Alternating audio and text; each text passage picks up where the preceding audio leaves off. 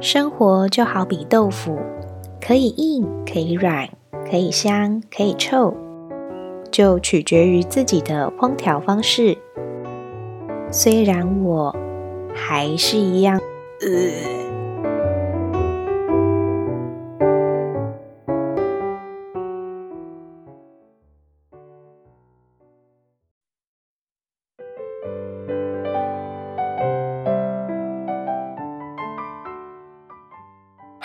我是九 n，。上次第一集的时候聊到了百货公司的播音人员工作，那我们这次就来细讲关于播音的部分。嗯，不知道大家逛百货的时候会仔细听播音人员的声音，或者是他在讲什么优惠活动吗？我自己的话，当然是在工作之后才会开始注意到这个东西，尤其是进到卖场之后。嗯，所有关于卖场音乐啊、卖场音乐切换，或者是播音人员的广播声音等等的，我都会特别注意。那有一些嗯比较小一点的百货，或者是它只是个 shopping mall 之类的，偶尔也会有广播的时候，那那个广播我就会。就真的是职业病啊，就会觉得说，嗯，这语气，呃，好像没有很有精神，或者是呃有点含糊，听不太清楚，就会在那边自己再来默默打分数，有没有？但其实没有人根本根本就不会有人在意你啊。我还有看过有一种是，它好像是 Outlet 的 Shopping Mall，然后。嗯，里面专柜其实不算多，因为有大部分可能是不是不是专柜，不是卖东西的，可能是餐厅或是饭店之类的。他们的广播的小姐就是服务台的人员，可能他从同时是处理会员卡的啊，会员卡中心也是现场柜台处理停车优惠的服务人员，然后也是播音的这样子。突然觉得这工作好可怕，好繁重哦。我自己是已经很久很久，因为我已经离职好几年了，我已经很久没有广播了，所以其实那个时候的一些训练的语气啊什么的，其实应该也忘得差不多了啦。只是凭印象，大概还是这么讲、这么念，然后因为台词都一样，所以就是把中间的活动内容换掉而已，这样子。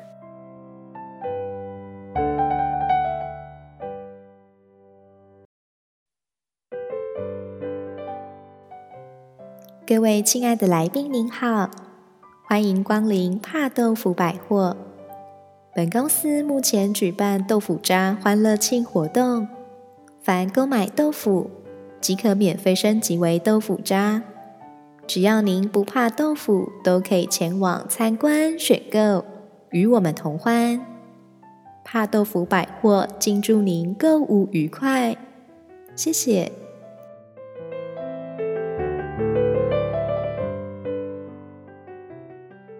刚刚的广播呢，就是一个闹剧，当然不可能现场卖场会有出现这种活动啊。我们的内容啊，播音稿都是我们自己要审过，自己要蕊过，不可以有不雅的字眼，让人家误会的字眼，然后尽量就是让自己不容易吃螺丝，吃吃螺丝。然后不要卷舌啊、安安啊、字次不分这种，我们在播音之前都会先大概蕊过，然后通常都是楼管给我们，就是某一个专柜有什么优惠活动，希望我们几号到几号可以帮他们宣传广播，那我们就会看优惠内容，把它改成我们自己顺稿好念的那个内容，这样子。那我们上班呢？我们有分开机班跟关机班。开机班就是要比平常上班早半个小时去做准备。准备什么呢？那时候的百货呢，他们还会有一个固定的那个录音档，那就是有点像是做早操那种感觉，就是大家集中全部集合在专柜的柜位前面，然后我们要嗯深呼吸啊，要干嘛？然后训练什么？跟客人讲欢迎光临，谢谢光临。嗯，有什么需要服务的吗？还是什么的？然后敬礼的时候要弯几度啊？然后手指头摆哪里呀？类似像这种的，每天早上都会有这种练习。在这个之前呢，我们还会有每天一到一到六还是日哦一到日对，每天都会有不同的主题。比如说礼拜一是讲某个主题，礼拜二就是固定讲什么好书分享，那礼拜三就是讲我们楼上有什么展览的讯息，然后礼拜四就讲什么讲什么这样子。这个就是我们播音人员自己要去找资料，要写成播音稿，审核过才可以交给当天值班的人播音。前面稿子念完之后呢，然后大家就是做那个我刚刚说的服务礼仪。那些训练练习完之后，就会有个铃声亮，那个时候就是整点，那个铃声超大声的。那我们就是开店。平日还好，假日的时候就有很多人提前就在门口在那边等。那我们就会有一些人会煮茶、奉茶，跟客人讲说：“不好意思，稍等一下哦。”呃，应该是电梯小姐或者是服务台的人员，穿着制服。就在大门口，在那边开门呐，这边手这边拨来拨去，回来回去这样子，然后就最后面开店喽，然后就开门放客人进来。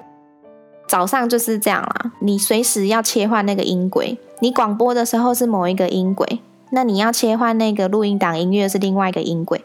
录音档音乐完之后，你还要再切换成平常播放楼层简介的音轨。切换完之后，播完楼层简介，你还要再换成另外一个音轨，要播卖场音乐。你就是在那里换来换去，精神崩溃，因为很怕你推错了，或是中间只要有几秒钟是空下来的时间，就是出错了，很可怕。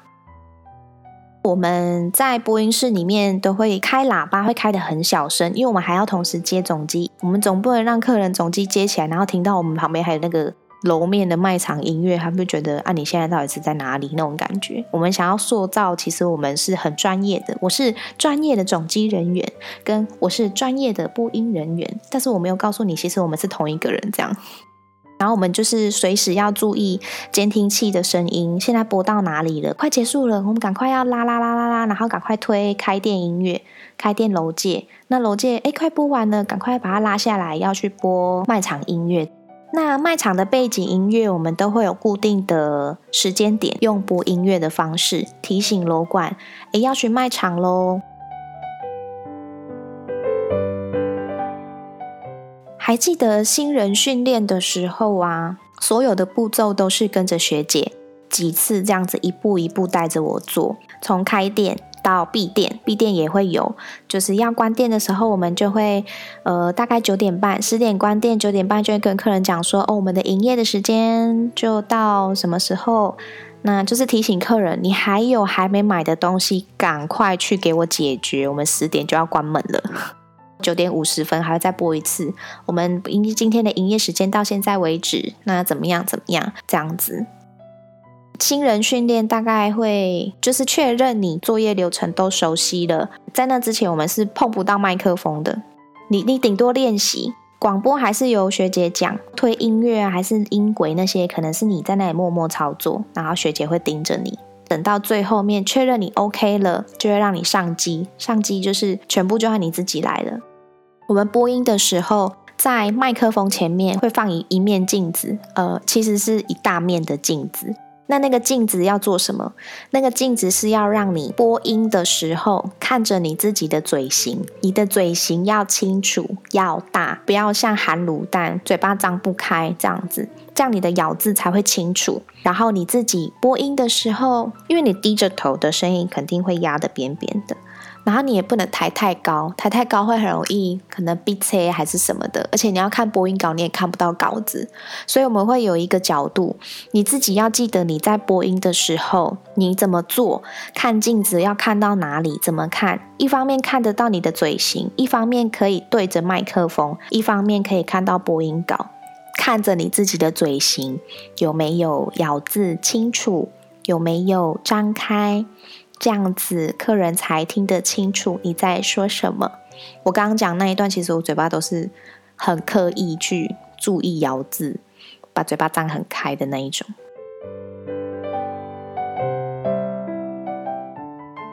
记得有一次我刚上机没多久吧，还是没几天，有点忘记了。然后要播专柜的活动，我也不知道为什么，就是刚上机一定是很紧张。我每次只要按那个麦克风的那个 on 的声音的时候，对手都会有点发抖。我那时候也不知道怎么回事，我就一打开讲：“各位亲爱的来宾您好，欢迎光临某某百货。”然后我就突然一片空白了。就是后面要继续讲那个专柜活动的时候，我就脑袋突然一片空白，我大概愣了两三秒吧，我就马上把按关掉，把麦克风关掉，然后我就不讲话了。水姐在旁边看着我，你干嘛？然后那个时候好死不死，我们部门的科长就在播音室外面的办公室，就是隔着玻璃就可以看到我们的那个办公室，他就直接看着我们的组长说。现在这是怎么回事？好可怕哦，有种压力。然后我心里想说：死蛋了，怎么办？组长马上冲进来，大喊我的名字：某某某，你在干嘛？然后我就我不知道，我突突然脑袋一片空白，说你要把播完呢。我就说，我突然觉得我好像结巴了，要吃螺丝。不是我，我声音还没讲出去，但是我讲不出口。我忘记那时候是怎么样，是硬着头皮把它播完，还是就是装作没事，然后默默把那个背景音乐。推大声推回去，装作没这件事，有点忘记了。其实刚开始上机的时候，真的每次面对麦克风都会很紧张，手就会发抖。然后也不知道是多久之后才开始，我可以一边马上接完难搞的电话，就是总机的电话，接完挂掉之后。马上就是翻一下我要播什么播音稿，看一下我要播哪一篇好，就这篇了，然后就深呼吸，然后按就按下去，直接播音了，就是得心应手了那种感觉。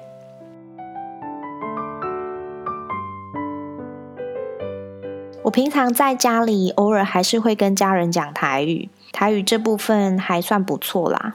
但是播音室里面有很多学姐都很怕广播台语，一方面是他们怕自己刻意咬字的咬字不清楚，那他们平常也比较少讲泰语，就会怕就是太刻意之后被有点操灵呆这样子。然后有一次，呃，服务台就接到一个阿尚要来找他走私的另一个阿尚，他们很像是包游览车还是什么，从南部来来玩的旅行团之类的吧，不太确定。然后服务台就说：“不好意思，我这边有一个大姐要找她的朋友，可是她不知道她的全名，她只知道她叫阿水，就是阿水呀。她就说她那个这个阿桑要找阿水，我们就说有没有全名？我们没有全名，没办法广播，因为我们没办法保证你的这个绰号是不是别人也会有。那我们最保守还是播本名，播全名。就算你撞名字好了，也比较不会。”不知道，就是反正就是公司规定，我们就是不能不能播绰号，我们就只能播本名全名这样子。而且广播的时候，你要播台语，你就要全程播台语哦，你不能有台语国语夹杂这样子。就后来就一直录，大姐就说：“我都唔知伊名，伊都叫阿水，你敢讲阿水都知啊？阿姨起码人都无去啊，我们都找无人，就硬要叫他来服务台等这样子。”因为我们就跟他讲说，我们真的没有办法播错号，我们一定要播全名。然后那阿尚就有点越讲越生气，哦，你就啰嗦的呢，啊，都是阿水呀，阿伯，你讲为多位来阿水啊，那会使不？就是 我是傻眼呢，不，我们怎么会广播从哪里来？比如说从云林来，还是从哪里来？从高雄来的阿水，这不是很怪吗？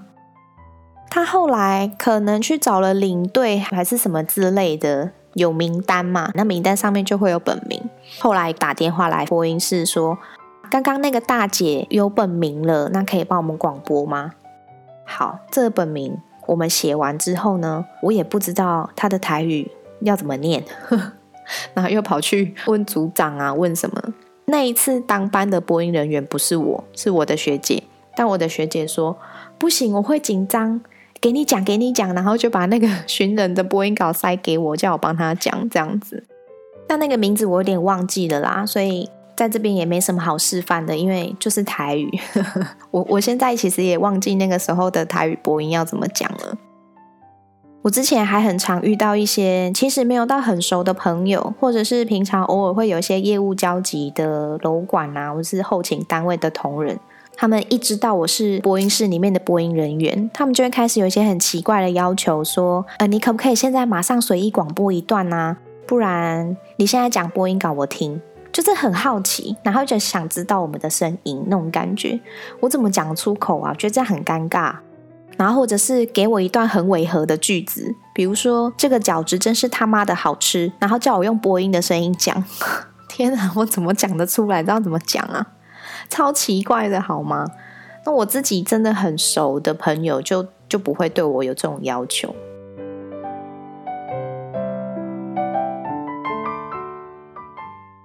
印象还很深刻，就是面试的时候，我们是三个人一组一起面对面试官。我记得那时候有问一个为什么想要找这份工作。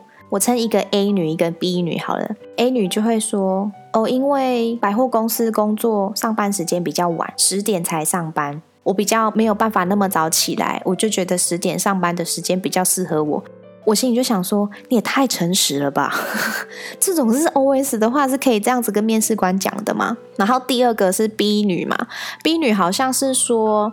嗯，因为没尝试过这种工作，觉得百货公司小姐很端庄、很漂亮，然后形象很好，觉得自己想尝试看看这样的工作，类似像讲这样子的。我也忘记我怎么讲了，我好像是说一些。就是我觉得这份工作啊，可以让我接触到很多人，可以让我学习到很多什么人跟人的相处，还是什么人际关系的什么圆融之类这种东西吧，我有点忘记。反正我就是对很会讲，怎么样？反正就是面试到后来，他们会问好几个问题，那偶尔会轮流，比如说 A 女先回答，换 B 女，最后再换我。一开始都是这个顺序。然后有其中几个问题是，他们丢一个问题出来问我们有没有想法，那有想法就可以先回答，就没有这个顺序。那我只要有想法，我会先讲，我就会先举手说，哦，我觉得怎么样。然后后来我发现，只要我先回答，另外两个 A 女跟 B 女就好像会有点照抄我的答案，就是有点照着我的方向去讲，或者是，我觉得我认同他说的这样怎么样怎么样。两三题之后呢，面试官也很聪明，他后来不这样子问了，他就一样丢一个问题，然后就会说 B 女先回答，好，那换 A 女，然后最后才会是我，后面就是蛮多次都是最后才点我回答这样。面试到最后面呢，他就用录音笔录你们的声音，给你们一段类似稿子之类的。还是什么自我介绍的什么东西忘记了，然后他们就会录音，有国语、台语，呃，有英文吗？好像没有，就国语跟台语这样。然后那时候就是照稿念，念念念念念，念完录音完，他们却好，那我们就是有消息的时候再通知你们这样子。然后等我最后面要走的时候，其中一个面试官就手把我拦住，说：“不好意思，方便再多留几分钟吗？”然后就问我对于这份工作的意愿如何什么的，我那时候心里就想说，哈哈，是不是我录取了呢？就是那时候真的很明显，在面试的时候就蛮蛮胜券在握的，就会觉得旁边这两个人不是我的对手啊，我这么会讲话，是不是 自己太得意？那时候其实蛮有信心，我觉得如果没有其他场面试的其他人的话。那我应该大概八九不离十就录取了，这样子，大概就是这样喽。我现在脑袋里面就是在那边拉音轨啊，换音乐啊，然后对着镜子啊，麦克风看着自己的嘴巴在那边广播。前面蛮难熬的，就是你要一直训练，每天就是一直对着镜子在那边说：“各位亲爱的来宾，您好。”每天的，然后你的语气只要不对或是怎么样，就是马上会被纠正。一直练练练练到你可以游刃有余的，不用刻意去注意你的声音，你就可以播出你想要的语气为止。其实那时候有点辛苦，因为这份工作其实压力蛮大。你不止声音好听啊，或是声音可调整，你的抗压性也要够高。因为那个随时，尤其是客人带给你的负面情绪跟压力，那个是也是很可怕，那是一直在累积的。你如果自己不懂得去释放啊、舒压，那其实闷久了，会生病，那真的会生病，因为太多负面情绪，太多抱怨啊、客诉啊什么的一堆，然后又很烦躁，真的是还蛮辛苦的一份工作啦。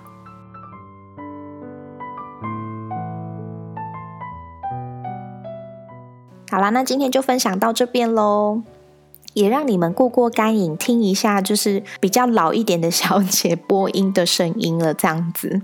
因为那已经是很多年前的了。那如果大家有什么想知道的，或者是有什么疑问，都欢迎留言讨论哦。我们下次见，拜拜。